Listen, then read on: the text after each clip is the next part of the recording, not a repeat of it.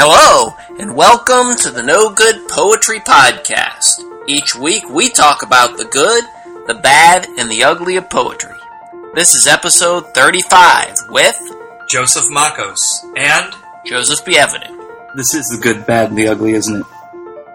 Some ugly shit out there, kids. Let's make the world safer for poetry.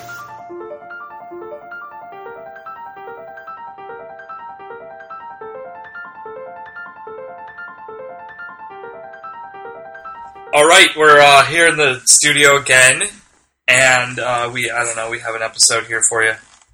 We talk about some things. We, we, uh, It's going to be a segmented uh, episode today, I think. So that's my that's my feeling.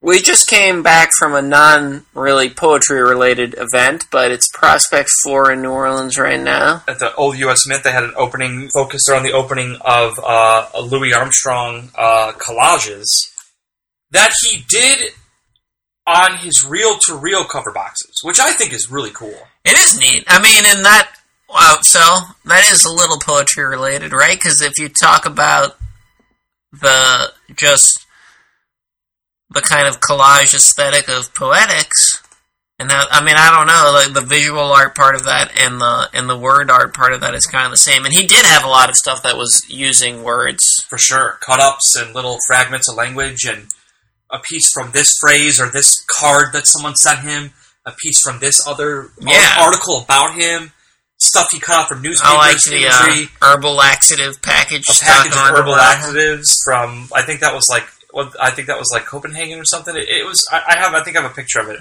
Um, it was uh, it was from like another country, but he had this uh, this herbal laxatives piece like stuck in his. Uh, let's see what it says here. Herbal, one hundred percent herbal laxatives free sample.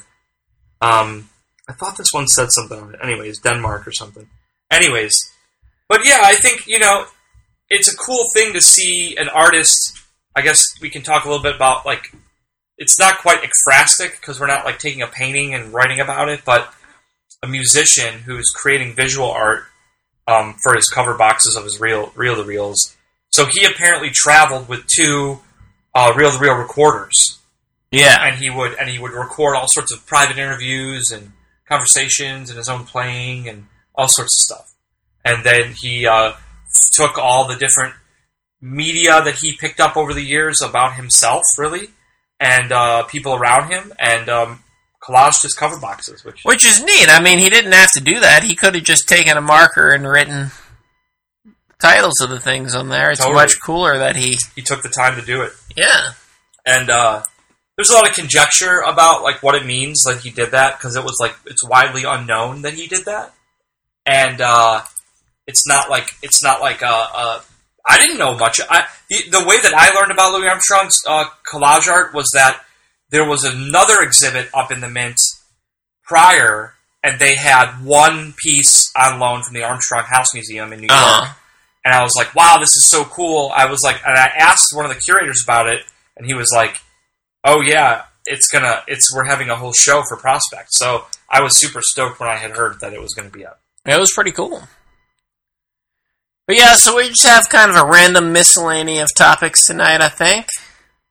Yeah, we'll get through a few things. So you you found something Five hours ago, interesting in poetry news, which I haven't heard yet, that you wanted to talk about.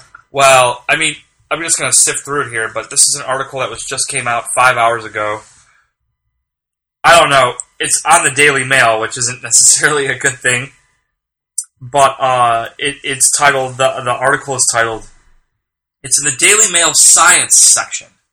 It's not very often that That's an oxymoron in itself. that's yeah that, sci- that science that science comes up uh, in poetry comes up in the science division, but uh, it did, and it's how to impress someone with poetry. According to science, focus on imagery and make it emotional.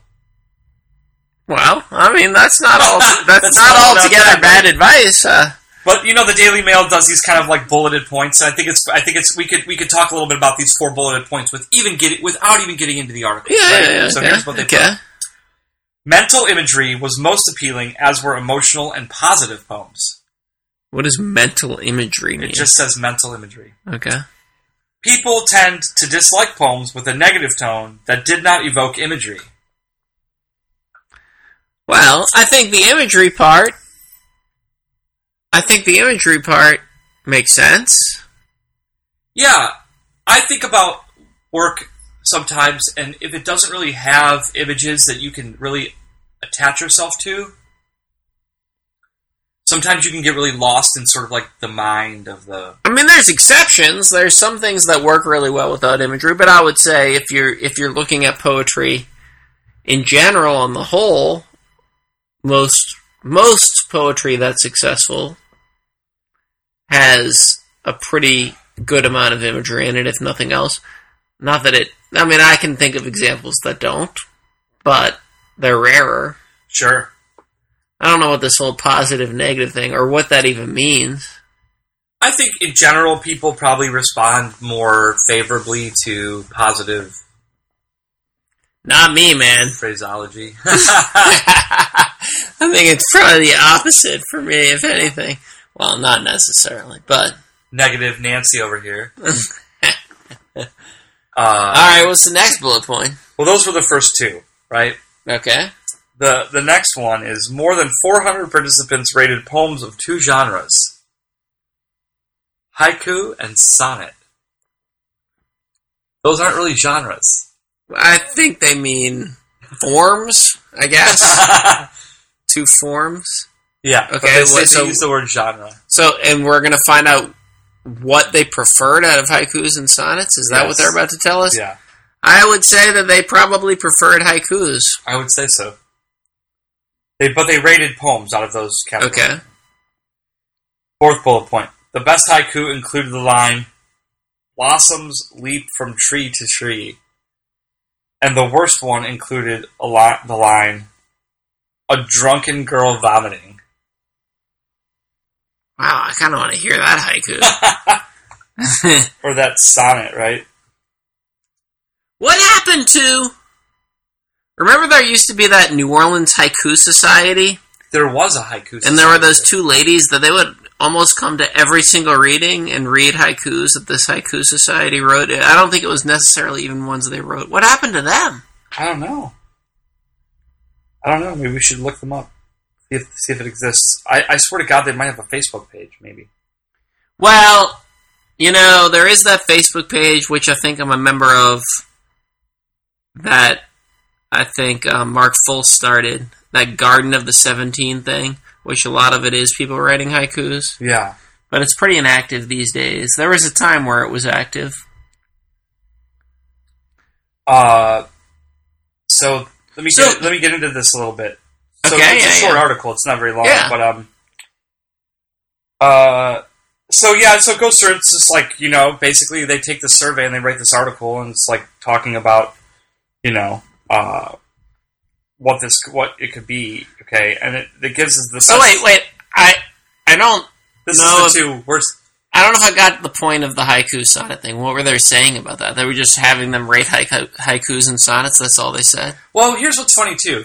It introduces the idea, and then it, and then and then the, the intro, the introduction of the article just basically goes through, just it rehashes that whole information again, and then and then and then it goes into this whole like this whole thing that's like, oh, uh, if you want to if you want if you want to woo someone, you should focus on writing poems that have vivid mental imagery and are positive, according to psychologists. Well, I So mean, it's a psychological study, right? Okay, that's fine. But here, I'm going to read you the best and worst haikus. Ready? okay, This is the best haiku out of the 400. okay. Like a spreading fire,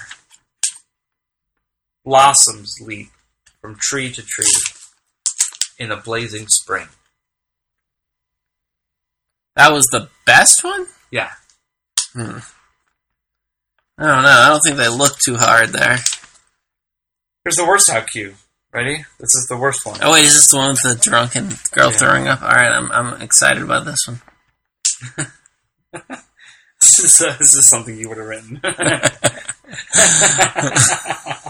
Not really, but close. Get ready. Worst haiku. and now this thing too. A drunken girl vomiting in the summer rain. I think that's actually better. I agree. I think I don't know about the and if it was something other than and now this thing too to introduce it, but I I, do like funny. I do like a drunken girl vomiting in the summer rain is kind of nice. It is good. Yeah, it's good. It's actually better. And here's why it's better. It's better because it's actually the more lasting, vivid imagery. So when they say Yeah, when they say I you should agree. focus on vivid imagery, right? That's some vivid imagery. and we dissect the first coup, the first haiku, like a spreading fire. Okay, now I'm going to say this. I think a spreading fire is a negative imagery. Who likes the idea? yeah, of no, fire it's certainly not positive. Who likes the idea of a fire spreading in their It's house? certainly not positive. a fire spreading is like actually fucking horrifying, right? Like, if you can't put the fire out, and, like it's spreading, like your pan's on fire in your kitchen, and it just caught your curtain, and now the side of your uh, like like the side of your uh, sh- uh, shelf uh, is catching on fire. Like a fire spreading is actually not a positive thing. No, well, Okay. unless you're trying to like clear brush or something, I guess. Now, here's the next thing it says. It says, unless you're trying to clear brush. Yeah, great. Blossoms leap from tree to tree. That's just not something blossoms normally do. So it's a little surreal, but it's actually not surreal. Are because- we just talking about them falling from the trees, maybe? No, it doesn't say falling. It says. yeah, but is says- that just a, a poetic way of saying that? I don't think so because it's like a spreading fire. Uh, so it's like they're blooming in succession, They're maybe. blooming in succession, I don't know. That's cheesy. like a spread. But it's like. But here's the thing: when you, it, I'm thinking of spring times when I've been out in the days of my youth, and we would walk through the forest, and we would walk through the trees, and we would go hiking in the I don't think of them blooming in succession. And you know, you've seen things in nature happen before you. You know, I think of that as like a fall thing. Like Yeah. I think of trees turning their leaves turning yellow and orange in succession. I don't think of trees blossoming in succession. They seem to blossom kind of all at once, or at least in patches. sure. That just seems inaccurate to me. Well, inaccurate, but the other thing that's a problem is the last line too is in a blazing spring. So Well, the- that's just so we had to come back to the fire, and spring is lowercase here. So, in a certain sense, they're trying to relate it to water, lo- like unintentionally. well. I don't know if they're trying to, but you're right. It, it does. Yeah, because you can't help but think of the other meaning of of spring. blazing spring. But I, I just don't think that for me, blossoms leap is is. I think It they just meant the season, but you're right. It does kind of give you the the idea of a spring. So this is the best. That was the best and worst uh, haiku. Okay. Uh, and now they're asking this researcher from New York University. Okay, and looks at the factors. The factors that explain sort of the the uh, why we find particular poems one way or another, particularly aesthetically pleasing. Why we like what we like, sort of. Oh, this will be rich. Quote, certain factors consistently influence how much a poem will be enjoyed, said Amy Belfi, a postdoctoral fellow in the New York University's Department of Psychology. Researchers had more than 400 participants read and rate 111 haiku and 67 sonnets, or sorry, and 16 sonnets. After reading each poem, the participants answered questions about the poem's vividness, emotional arousal, and aesthetic appeal. Emotional arousal. Okay. Uh, and she goes on to say uh, that And what did this eminent psychologist she determine well, from here's this? what she goes on to say, right? She says, quote, the haiku with the highest average rating of aesthetic appeal, the most popular or well liked you could say, was about flowers blooming and spreading like a fire. The haiku with the lowest aesthetic appealing rating was about a drunken girl vomiting. Okay, so they just repeated the same fucking thing again. But what is the conclusion that she draws from this? Or there isn't one. Uh, I mean, she just says like vividness is a way of describing how strongly people feel or experience imagery while reading. Whatever. I just don't know. That's not really a psychological insight so much as Okay. a definition of vividness. then they use a stock image of a guy writing with a quill pen.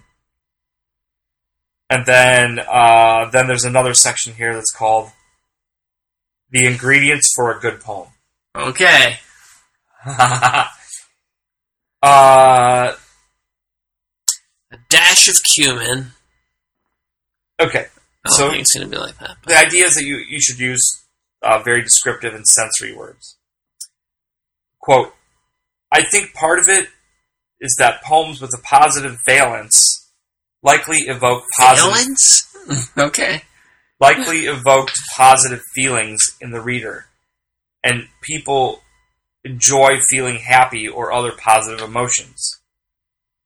It may be that people found the less vivid poems to be boring or uninteresting, although we didn't necessarily test that interpretation in the present study. Doesn't sound like you tested much, to be honest. yeah, I mean, this just sounds like a bunk article, really. Oh, well. But, well, oh well, but look, she goes on to say this. For example, if you're reading a poem about blazing fire, you may feel you may feel that you can visually see the fire or feel the heat, and would and would be a strongly vivid poem. Okay, no shit. Um, Well, I mean, that part is, like, kind of obvious, but that part at least is kind of true, right? Of being able to visualize something is important, right? I mean, that that is where a lot of the power of poetry comes from. And especially being able to visualize things in a concise way. Right? Like, if you think of a movie, and film's an amazing medium, but it has to be used in a very different way. If you wanted to convey even that haiku scene, which I don't particularly like, how many minutes would that take on film to convey that? I think it would take a lot more time. You don't think you could convey that in a 10 second film? If you're trying to get the connotations too, not just showing the flowers, but you're trying to compare it to fire and compare it to these things, you would have to like cut between like a blazing fire and the tree, yeah. the, the trees doing this, and it would take more time, right? There's something about poetry's ability to condense metaphors in a way that other mediums can't, right? I think. yeah, and then there's another, and then they they talk. Well, I, true, true, because language is pretty. Di- I mean, language can be very direct in a certain way. You know, the vividness of a poem consistently predicts its aesthetic appeal. Okay, no shit. How are they measuring the vividness of a poem, though? Is what I don't get. Yeah, that's a good question. Because I feel like, other than that beginning where, like, this too is whatever, the the haiku about the girl throwing up is more pretty vivid. vivid. Yeah, I don't know if it's more vivid, but that's pretty vivid, it's pretty vivid. right? Yeah. True. This is this is the last line on the, on here. It says while limited to poetry, she adds, our work sheds light into which components most influence or our aesthetic judgments and paves the way for future research investigating how we make such judgments in other domains.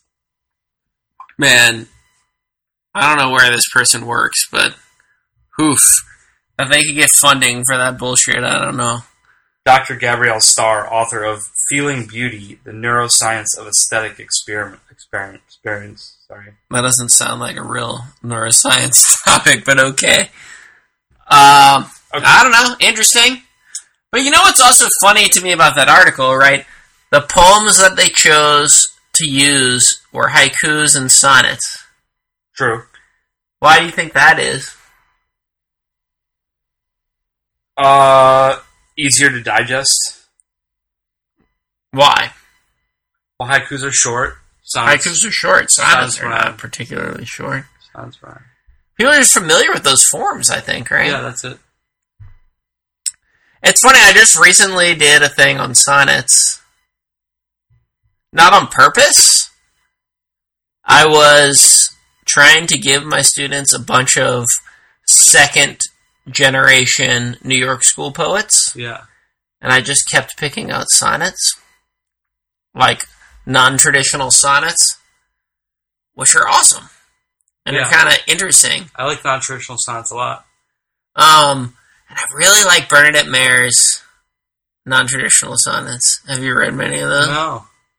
And in fact, actually, I think just like a couple years ago, she came out. There was like a reprint of all the ones she had done before, and she wrote some new ones for it too. And well, let's read one in a sec. Or read a couple of them in a second because I have some here. But um, oh, you do? Cool. yeah, but uh, well, then I found this interview. Well, I, it's about this this sonnet because this is probably one of the more famous ones. It's pretty great, and she, it was some podcast that was like it was for some like online writing workshop, but for some reason they had her on there, Okay. and she read this, and then but uh, but I'll say what she said about it after, which is great. Cool. But this is a good sonnet. Maybe you've read this one before. So this is Bernadette Mayer. Sonnet.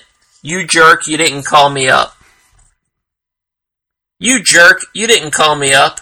I haven't seen you in so long, you probably have a fucking tan. And besides that, instead of making love tonight, you're drinking your parents to the airport. I'm through with you bourgeois boys. All you ever do is go back to ancestral comforts only money can get. Even Catullus was rich, but nowadays you guys settle for a couch by a soporific color cable TV set instead of any arc of love. No wonder the G.I. Joe team blows it every other time. Wake up! It's the middle of the night.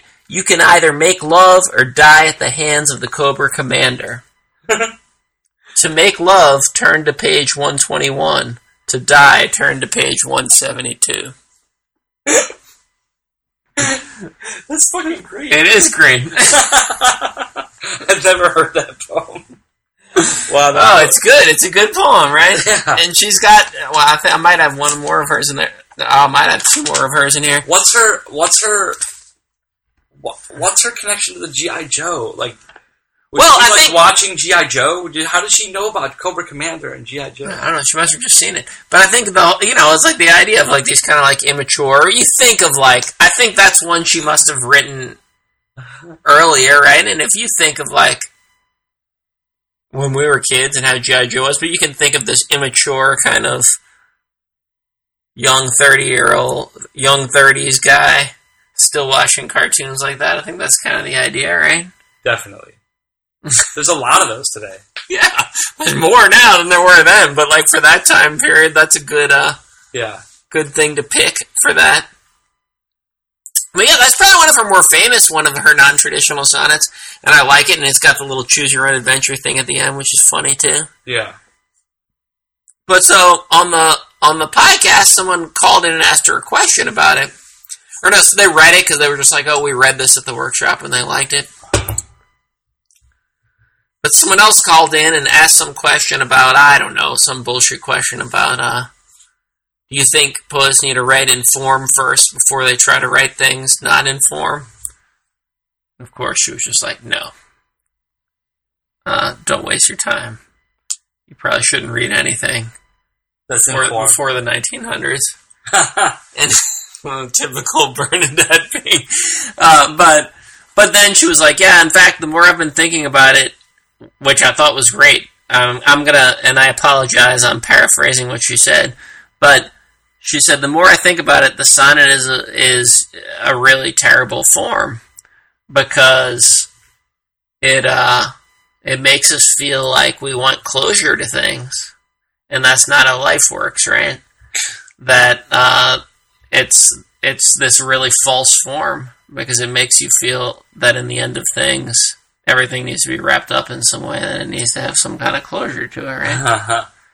that Yeah. it's like a yeah Hmm. i think it's true but it's interesting i mean she spent so much time playing with that form probably because she was thinking about those things and then and then of course the ted berrigan sonnets were is another like thing like that sure. of those kind of well i don't know let's see i might have one more or i have two more you can or maybe we can read both oh these are both good i have two more bernadette ones and i have some ted berrigan ones in here or you can pick one of these two Bernadette ones. to Burn read. that one. Let's see.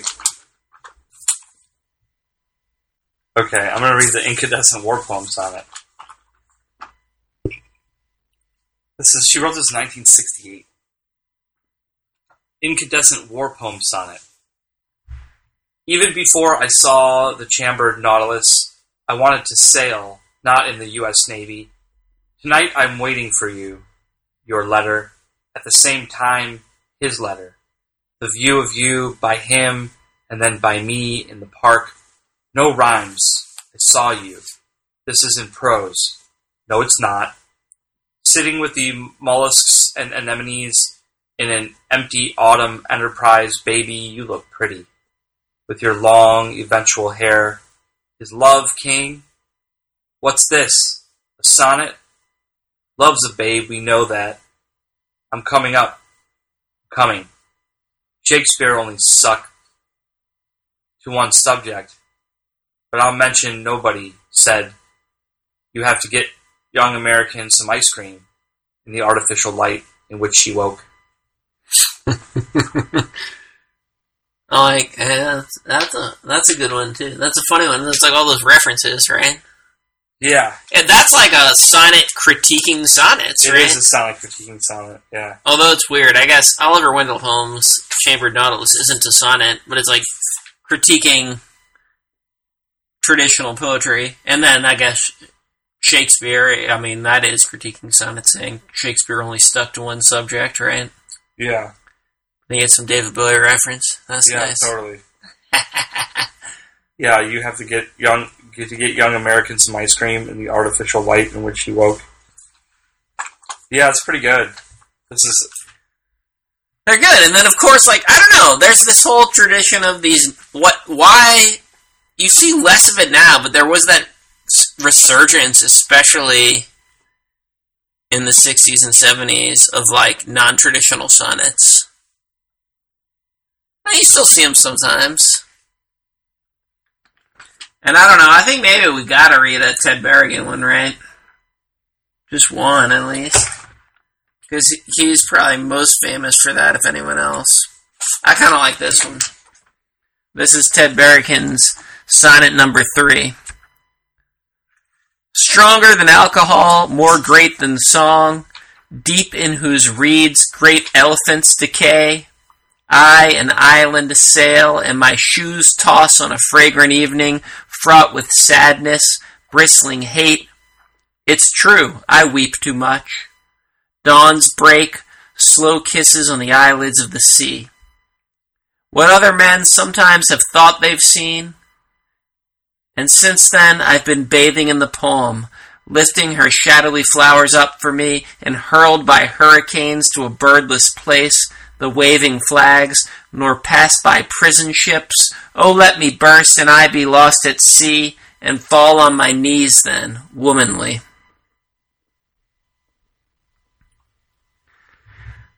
his sound is so phew. his like his rhythm on those things is so great it's just wonderful yeah, it really does find a nice spot. It's like there's this who whole is he talking to? You know? well i mean it almost doesn't matter but it's like it's funny right there was this whole kind of modernism reacted to romanticism and like stepped away from it so far but i kind of feel like a lot of This this reminded Yeah, me. well, this that's what I'm saying. It's very romantic, right? But in a very modern way, but it's still like very much in that kind of tradition. Yeah. Yeah, absolutely. But in, but yeah, but also kind of making fun of it a little bit at the same time, but in a way where it still obviously adores it. It's nice. I just think I was just thinking about that article that we found in the Daily Mail. Yeah, Uh, I, I was just thinking that there's no way that this wasn't written by a robot. It just seemed like an article that like a robot would write. yeah. Well, but it's funny, right? If you think about the ideas of poetry, whatever that means, but if you think of like the general population's idea of poetry, I guess I'm not that surprised that's what Daily Mail would write. Would anyone who's writing for one of those magazines have even have ever read a Ted Berrigan sonnet No, or a Bernadette Mayer poem? no. Much less things even stranger than that, their their idea of poetry is stuck so far in the past. well, I think what they probably did is they probably chose some super safe stuff, like stuff that's like right in the middle of like But that's but I mean, and I don't know if there's like copyright issues or what the hell that is. But even if you were going to stick to to haikus and sonnets, I mean, it seems like the safe thing to do would be like give people a bunch of Basho haikus, give pe- people a bunch of Shakespeare sonnets. Like that would be the safe thing, right? In a way. like like too like yeah. It depends who the but they pro- wanted what things that people didn't know what they were, maybe. yeah. That's what I'm saying. Stuff But that then is people wouldn't be familiar with. I don't know. It's very weird. But my point is, regardless of what they used, it's such a weird, constricted idea of what poetry is that it's hard to even understand. I don't know what the value of that is in any sort of way. I don't. Yeah. I kind of love the idea of in a I mean, even if it turned into some wonderful dystopian situation of having a bunch of psychologists and scientists trying to quantify poetry, man, let's create that. Let's create some weird poetry science institute where you where you have all these scientists and psychologists like running tests on poetry trying to figure out how it works. I like it. Oh, that'd be an awesome like B horror movie, and then somehow they create some poetry monster that gets out and starts killing people. That's a movie right there. I'm telling you. Poetry. it has a very limited audience, but I would find it amusing. I like the like like it's like running. instead of the it's some, like- poets on the street, they're like selling selling. It's some like horrid monster running around reciting like some weird like Frankenstein put together poetry that kills people when they hear it. the Dada has escaped from his cell again. The Dada is on the loose. Right? It'd be awesome. They call him the Dada. What if they what, what The Dada. They call the Dada. The Dada is on the loose. The Dada's on the loose. It would be funny in the paper. Like da, Dada uh, hunt on for da, hunt. The hunt is on for Hunt for Dada. The hunt is on for Dada. police hunt. Police hunt for for escape Dada. but you know what I'm saying? I don't know. I, I I, think it would be kind of a good. Uh, we could design. That would be kind of a funny little movie. design those newspapers.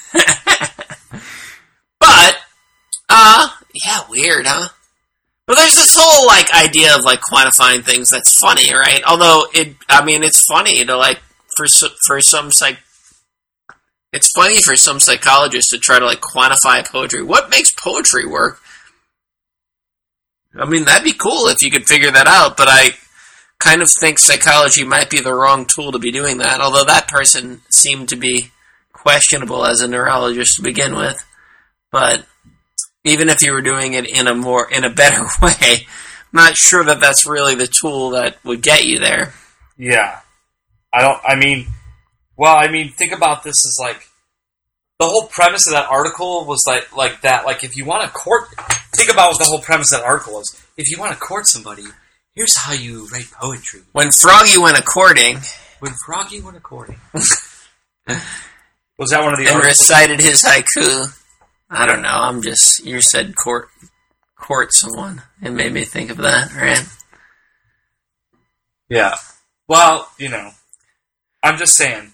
If you want to, if you want, if you want to court somebody with your with poetry, But the you thing, do you do stuff like, you know, you do stuff like write poems on a typewriter and put them in an egg and and leave them hidden with a little note, and you know, well, and like ideally, and like, yeah. and like and like and like send strange visual poetry that you made instead of a stupid gif. well, that but that's what I'm saying. That is my like.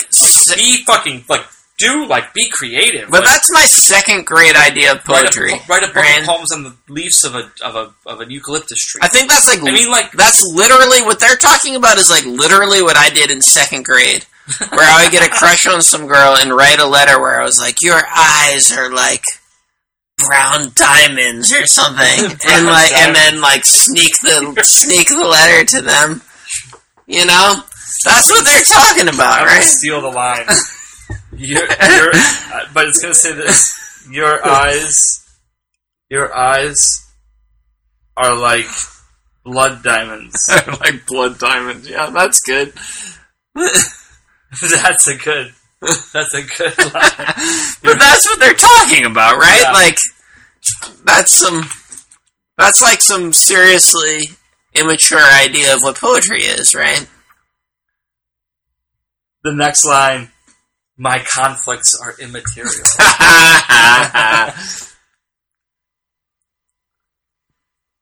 well, and it's funny. I just bought uh because we oh we had been talking about the I'm still gonna get the name wrong. The I, universal deck. I got it wrong last time. What, I'm gonna get it wrong. Universe deck. Personal universe deck. That's the correct term. Was that what you were talking about? Yeah. Were you just really thinking about that?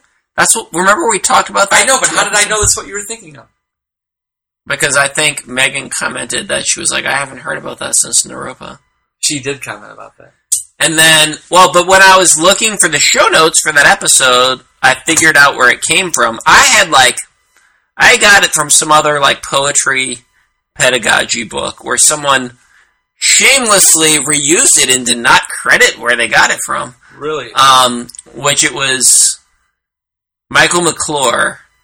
he started it, or he, he is it, So that makes a lot of sense. Yeah, uh, it was Michael McClure, and so this was like the period right before Ginsberg left Naropa, Okay. and they were doing this lecture series where they had different poets come in and give lectures about things, and that was Michael McClure's lecture. Was about the personal universe deck. So I had to go when I found figured that out. I was like, "Oh, I need to order this." There's this nice volume. There's actually two volumes of of those lectures. I got the first volume. I don't know. I probably should go buy the second one too, off of ABE. You know. So, which is really cool, and that is neat. And if we do decide to do something with it, now we have the original lecture where he was talking about that, which is better than what we were kind of going off of last time. But there were other interesting lectures in there, you know. But I just was I was looking at this Ron Padgett one because I had my class watch Paterson, and so I had them read some Ron Padgett poems as he read the poems for Paterson, and uh, we were talking about Padgett and stuff. But so then I was like, oh, let me give this lecture. But also because I was trying, you know, I, the thing we were talking about. I think one of the hardest things, if you're trying to get anyone to write poetry, is you know disabusing of them of some of these general ideas of, of poetry that we're talking about, which is really hard, right? But his lecture, he kind of starts off with this thing where he's like, "Oh well, I'm going to say there's two kinds of poetry." And he's like, I know it's always wrong when you say there's two kinds of anything, uh, and it's not really right, but I'm going to do it anyway. And he says, Well, there's one kind of poetry where people start out with some idea or feeling that they have, and they try to convey that through their poem. And it's usually something that they're sad about because that's what a lot of poetry is about. And then he gets to this point and he's like, The best that I can say about that kind of poetry is that it's well crafted verse, and he puts it in quotes, you know. and then he's like, well, the other kind of poetry is. And then he's like, well, let me just use a metaphor. And he's like, let's say you're going to take a trip. Well, one kind of trip is you could budget how much money you have, and you could, you know, book a book a room at the Holiday Inn for the nights that you need to stay, and you could decide the place you're going in Texas or whatever. That's one kind of trip. Well, the other kind of trip is you you just take a thousand dollars cash, get in your car, just start driving, turn whatever place you feel like.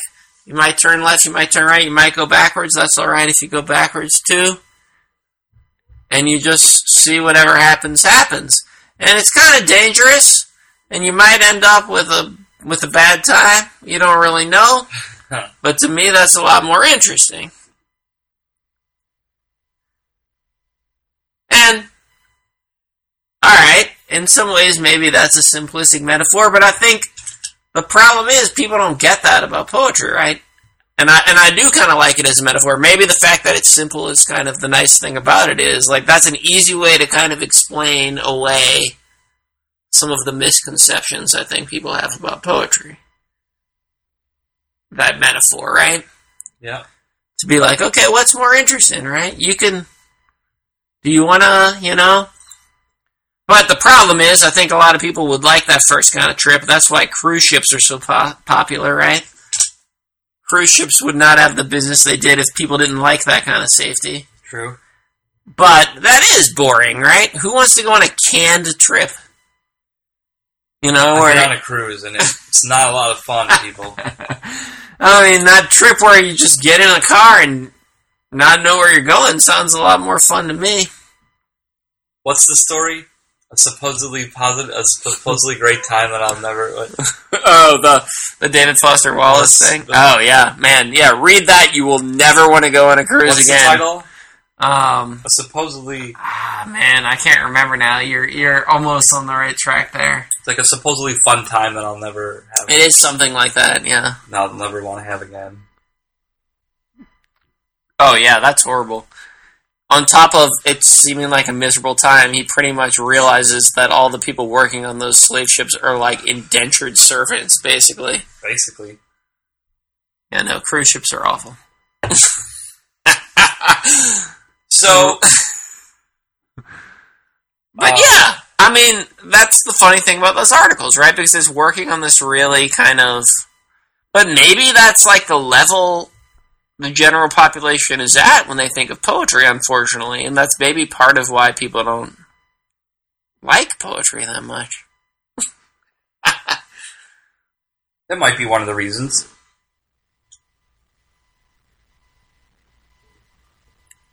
I mean, there's a lot of safety, right? I mean, we we choose like, you know, like uh, there's some poet laureates in some cities that get chosen because of other reasons, but there's a lot of poet laureates that get chosen because they're safe, you know. Well, yeah, that's certainly part of it. they're very middle of the road, or they're very non-offensive, and they're very, you know, Well, yeah. I, and because they're. Well, because I think in anything, whether you're dealing with arts or not, if you want to be a careerist in that art, it requires a certain level of safety. Probably it's the people who are not the most safe, but it's people who are safe enough to be to again, be palatable. Yeah. yeah, digestible and accepted, acceptable, safe. But the thing about, I mean, but it's also like that creates an idea of poetry where people think they can't do it, right? Where people think like, oh, you need to have some, What? I don't know, I made a hand motion, which doesn't help on a podcast. Uh, you need to be some like dreamy idealist who also has a great knowledge of language or something, which to me is the opposite of what is. I mean, having knowledge of language is helpful, but that knowledge of language is often often having knowledge of of the language that is just around you, not necessarily having read particularly specific things or anything, right? True. So, this is a very kind of tangent, but we just found this drawer of stuff. Yeah, and this might be how we close out this episode. But but but but this is how it it does relate in my mind in some way because all right, think about what do you do when you got a bunch of friends over and you're hanging out? you're probably drinking, having a good time. That's all right. But what do you do? What do you do to pass the time? Play a game, maybe. Maybe you play a game, which is fine. That's fun. But why not write some poetry?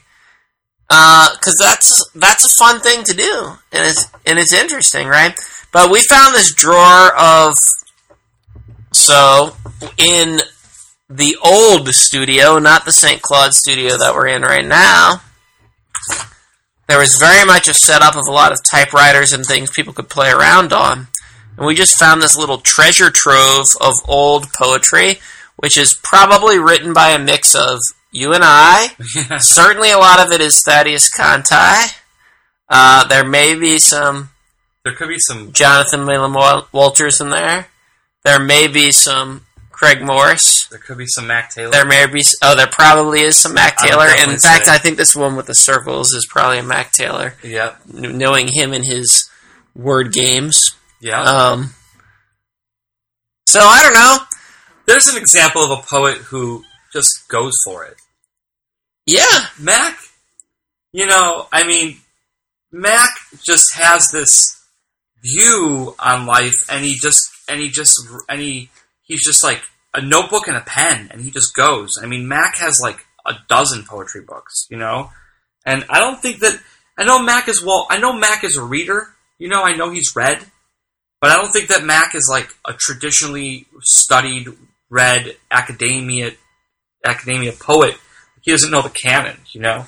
He But- knows of the yeah, canon, but he doesn't necessarily have Absolutely. like this like incredible, intense, you know. Um, no, and then he comes up with interesting stuff from it, and then, but and I and think a lot of it's you know, not safe, but also he has some that is safe.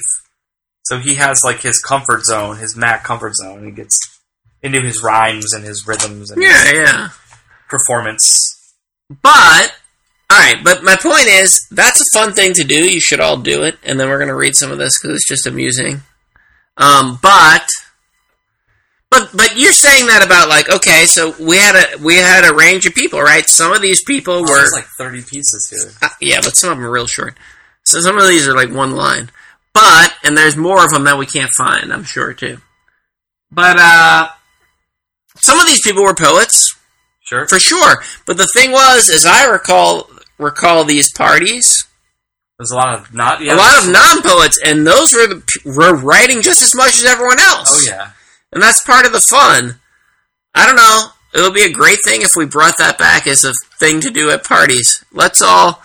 And it's also like a wonderful social Maybe- thing, right? Because you pull the thing off the typewriter. Hey, look at this thing I just wrote, and then you all have a laugh about it. It's a different thing, right? It's probably more of an interactive sort of party than what most people do at parties. Maybe a poetry fest uh, or something this year. Uh, maybe I should try to have as many of these typewriters fixed up and ready to type as possible. That'd be fun. And yeah, do it again. this Just have a whole- whole setup of Have this yeah. little drafting table set up with eight typewriters or, or do something, you know. All right, so do we want to just take turns grabbing a piece of paper out of the Yeah. stack and reading what we get? Doth mechanism fair and verb orient. Okay, okay. Needle nose, dick, and balls left over from last week. Eggs and tummy ache. Where's my mommy? Cry, fart, and poop, and drink, and lie, and sleep, and give and die. Pound for corporation, pound for pound for pound for pound for money for pound for money for pound for dollar for pound for dollar for pound for dollar for pound for dollar. Dollar for compensation.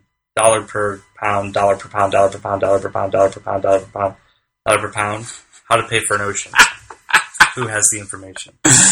Oh, that's totally fatty. I don't know what to do with this one because it's written and then someone went back with a highlighter and like edited it. Should I read the edited version or, or the Whatever. original version? Whatever. Self destruction looms in the tarred darkness, lub dub rubbed with glue, and there's no notion derangement derangement of my inconvenient is das. I don't know. Drink to be alive, just to forget how we got here. We will be home soon.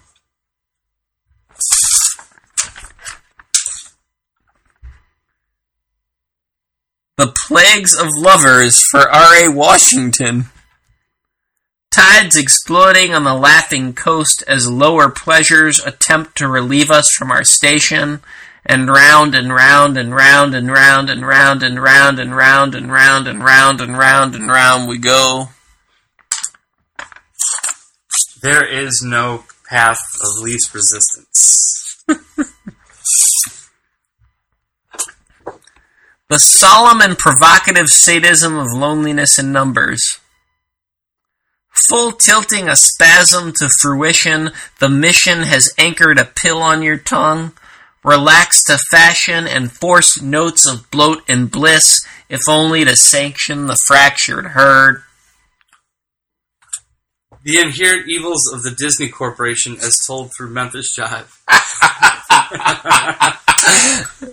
That's definitely fabulous. Do not play those people cheap, my brother. If that bitch make it, would kick it to Amsterdam. Oh, I love that.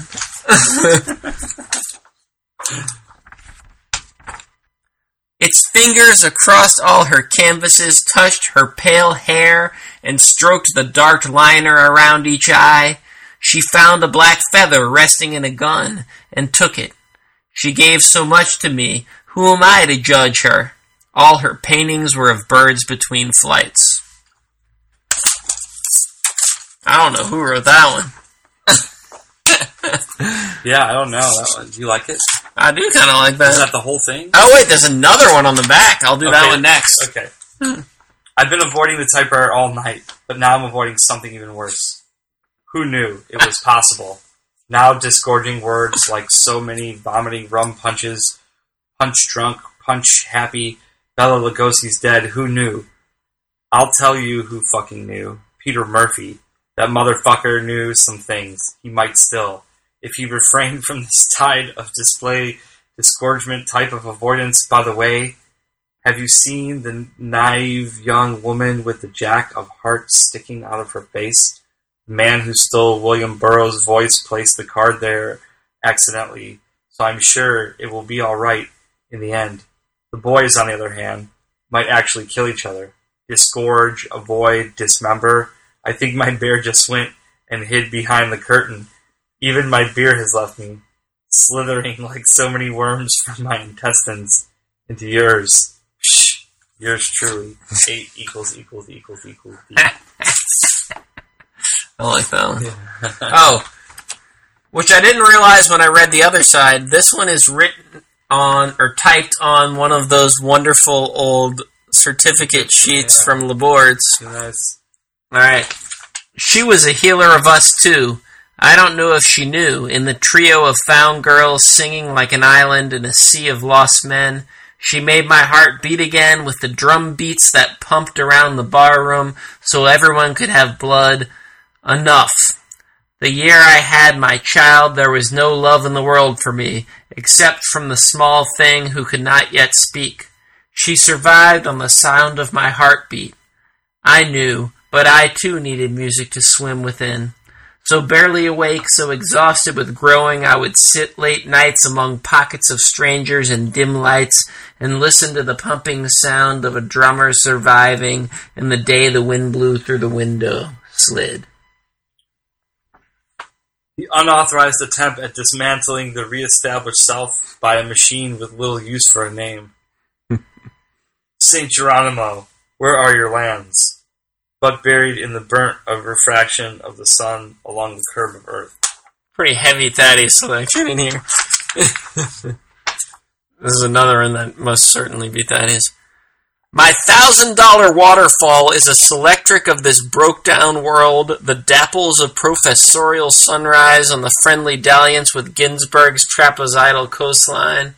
And if they truly be a my shallow experience, then I hope, and if they truly be a reckless population, as the woman has reported and as I have gathered in. Oh, that might be a Thaddeus and I collaboration, actually, I think. Pretty good. But look, that's, some a fun chapbook. stuff. That's a chapbook Yeah. right there, actually. That's some fun stuff. And that was probably because it was all in the same drawer. One, I would think that was probably one evening, maybe. Maybe not, I but think that's probably from couple two or three. But I think there's other stuff around that's from other evenings. I want to find that one. Remember, I had that one that was on that like scroll sheet, and we had it hung up for a long time. I know, man. That's around. It's around somewhere. I still have, I still have that one where I took. Remember, you had all those little blue scraps, that really nice powder blue paper, Yep. and I used the script typewriter, Yeah. and I just sat there and kept writing lines on the yeah. because it was I could only type one line on each because it was just like one. the piece left over. Yeah. That shit's around. It's around. I have that. I have that one. Trust me, I didn't throw But, uh, anything away. But yeah, why not do that, right? I mean, uh, I think It's more games. It's poetry games. It's language games. You know. I wonder what if we. You know, we made. You made cocktail. I mean, we we desi we we did cocktail poems. You know, it's your poetry, but we designed this game. But I'm thinking like, what's what's what's the next game? What's what's the next idea for a, a poetry uh, a poetry game? Well, I know we should design another poetry game, but I think part of it is things that aren't designed too, and that's what I'm talking about. Like, I like that that's not, that's just people messing around. And I think that's fun at a party, right? Like, you're just like, okay, we're having a party. And you can have conversations with people, but then you can also sit at a typewriter, create things that are probably often an amalgam of the conversations that are going on, which is also why some of those lines come out so good because you're probably picking up random snippets of things, Yeah. and then you go have a conversation. But then you go back to a typewriter, go do something later, or people switch out, and it's kind of nice. Well, most people don't have a typewriter at their house. Yeah, that's a shame, ain't it? But you can do it on paper. But it is kind of fun to do it on a typewriter. All right, I don't know what we talked about today. Well, I, I think there was a bunch of stuff. uh, maybe some interesting stuff in there, but I don't remember what most of it was. But uh, this is another episode of No Good Poetry. Um, I think maybe next week we might do a six poets you haven't heard of again. We haven't done one of those in a while. yep. Uh, but maybe we should do a little ask for some reviews again. It's been a couple weeks since we've done that. Yeah, let's ask for a review. Let's get a review. I don't know. It's like it's like we just need to point people directly to how to do the review. They have to do it in their app, right? In the iTunes app. Well, I mean that's one way of doing it, but you need to be logged in, right? You need to be Regardless, in, I don't know. I don't have an i. I don't have an Apple phone. I don't have an iPhone. I have an Android phone. But if I leave reviews for podcasts that I like on iTunes, I go on my computer and I go to iTunes, but I'm logged into my Apple ID, and then I do that, right? Yeah. uh, is a way to do it. Also, while we're talking about that, other things that people can do that that they don't necessarily do, we have our Facebook page for No Good Poetry, so it's definitely like that if you haven't liked it. But also, uh, leave us ideas for episodes because you know what, you might have some great idea of something about poetry that we haven't talked about, and I think that'd be cool if we just had a bunch of people giving us, oh yeah, we'd like you to do an episode on this on our Facebook page. Well, you know that's one thing, right? We're at this is what thirty five. 35, And- episode 35. you know, I'm I'm all about uh, calling on. You know, now that we've sort of have our system down and we, we can do uh, we could do calls over phone and, and all this sort of stuff. Uh, we could we could uh, we would entertain uh, any ideas for an episode from a caller or someone from afar. So we're gonna maybe you know move into the next year as we move toward Poetry Fest uh, in in April and uh, we come kind of circling around for our first year of the No Good Poetry Podcast. We're we're actually about two thirds of the way there. Uh, We're getting close. Yeah, April will be a year. Three thirty five. That's closer than we think, right? We're at what thirty five? We're at 35, yeah. fifty two. So we're only 52. seventeen away. But we started at Poetry Fest last year, which was April 21st, probably was the first recording. Right. So we're working toward that. So it'd be cool to bring more people in, and, and as as Poetry Fest starts to uh, starts to go, and proposals are due tomorrow, and all that stuff for Fest uh, Friday, but this will air on Saturday, so it's like yesterday. Proposals will be due yesterday. Uh, it we'll probably reach out to some people attending Poetry Fest too and see if they want to... Oh, yeah, and absolutely. If you know you're, uh, New Orleans Poetry if you Fest. know you're coming here for Poetry Fest, whether you're presenting or you're just attending, and you think you've got something interesting to talk about, shoot us a line. please you know, reach yeah. out to us and we'll uh, we'd love to have you on. All right, this has been No Good Poetry Podcast.